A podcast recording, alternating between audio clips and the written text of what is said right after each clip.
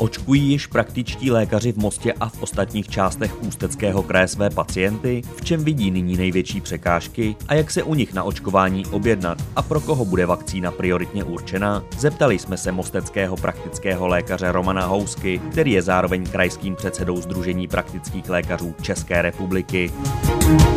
Takže pane doktore, očkují již praktičtí lékaři v Mostě a v Ústeckém kraji? A v Ústeckém kraji ani v Mostě zatím praktičtí lékaři neočkují. Máte odhad, kdyby mohli začít? Já věřím, že by očkování u praktických lékařů mohlo začít během týdne čtrnáct dnů, doufám.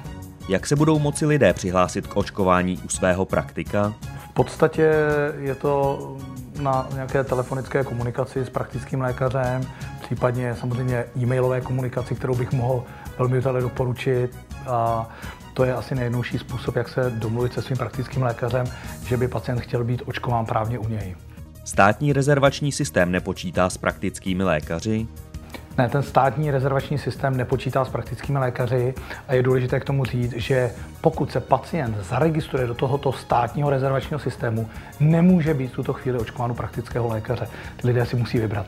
Bude nasměrován do očkovacího centra? Přesně tak. Koho budete očkovat v první řadě? My máme v tuto chvíli povoleno, když to tak řeknu, očkovat pacienty ve věku nad osmdesát let, nad sedmdesát let a jsou tam i určité možnosti očkovat pacienty mladší s určitými vybranými závažnými diagnózami, které se ještě poslední dobou upřesňují.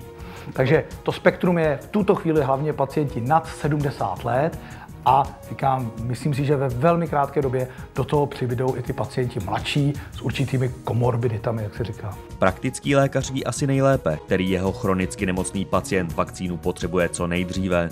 Přesně tak. Kdo bude očkovat? Lékař nebo zdravotní sestra? Já myslím, že v naprosté většině bude očkovat sestřička, ale lékař to musí být vždy přítomen. Za jak dlouho by mohl praktický lékař naočkovat všechny své pacienty? To neumím říct, tak závisí na tom, kolik pacientů bude mít zájem. Předpokládá se, že bude mít chuť se nechat zaočkovat šedesát až sedmdesát procent lidí, což jsou v případě v každé naší ordinaci stovky a stovky lidí. Tak já si myslím, že to pár měsíců asi trvat bude. Kolik můžete denně zvládnout naočkovat lidí při vašem běžném provozu ordinace? Při tom běžném provozu si myslím zcela bez problému zvládneme naočkovat deset dávek, deset lidí. Ono jde o to, že u většiny těch vakcín bude potřeba dvou dávek. Jo?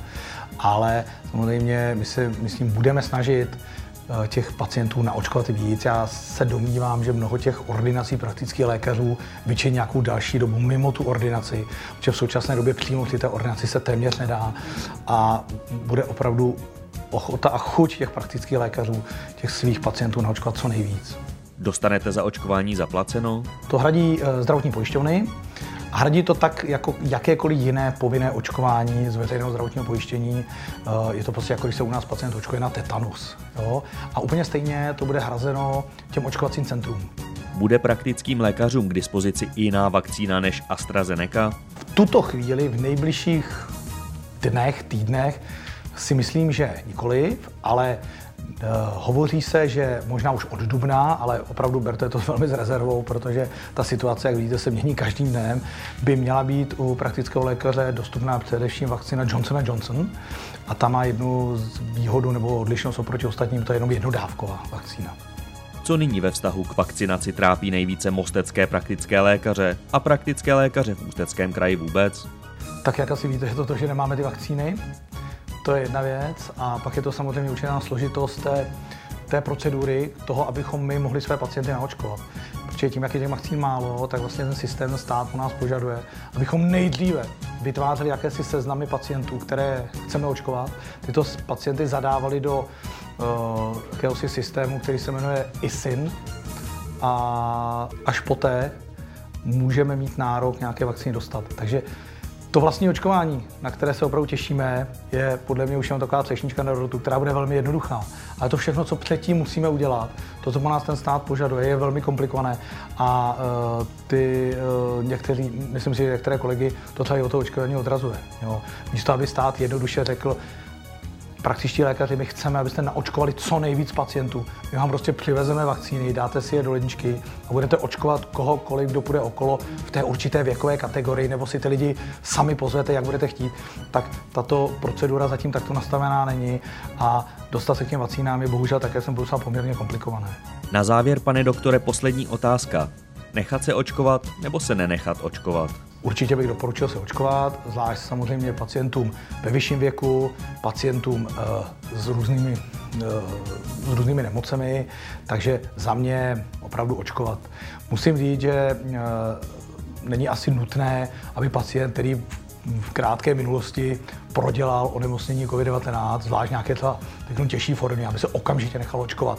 Tam ta strategie státní očkování samozřejmě doporučuje a očkování téměř kdykoliv, ale zase jiné e, studijní odborníci opočítá vyčkat devadesát dnů, někdo doporučoval ta provést kontrolu protilátek. Není to nutné, není to nutné. Myslím si, že e, pacienti by se opravdu očkovat měli, ale v situaci, kdy těch vakcín opravdu nemáme, nemáme zatím mnoho, tak bych upřednostňoval toho pacienta, který covid neprodělal, než pacienta, který covid prodělal před měsícem, tak kdybych měl vybrat, tak hrozně očkovat toho, kdo se s tou, s tou nemocí ještě nesetkal. Takže závěrem asi obecně bych řekl, ano, určitě očkovat.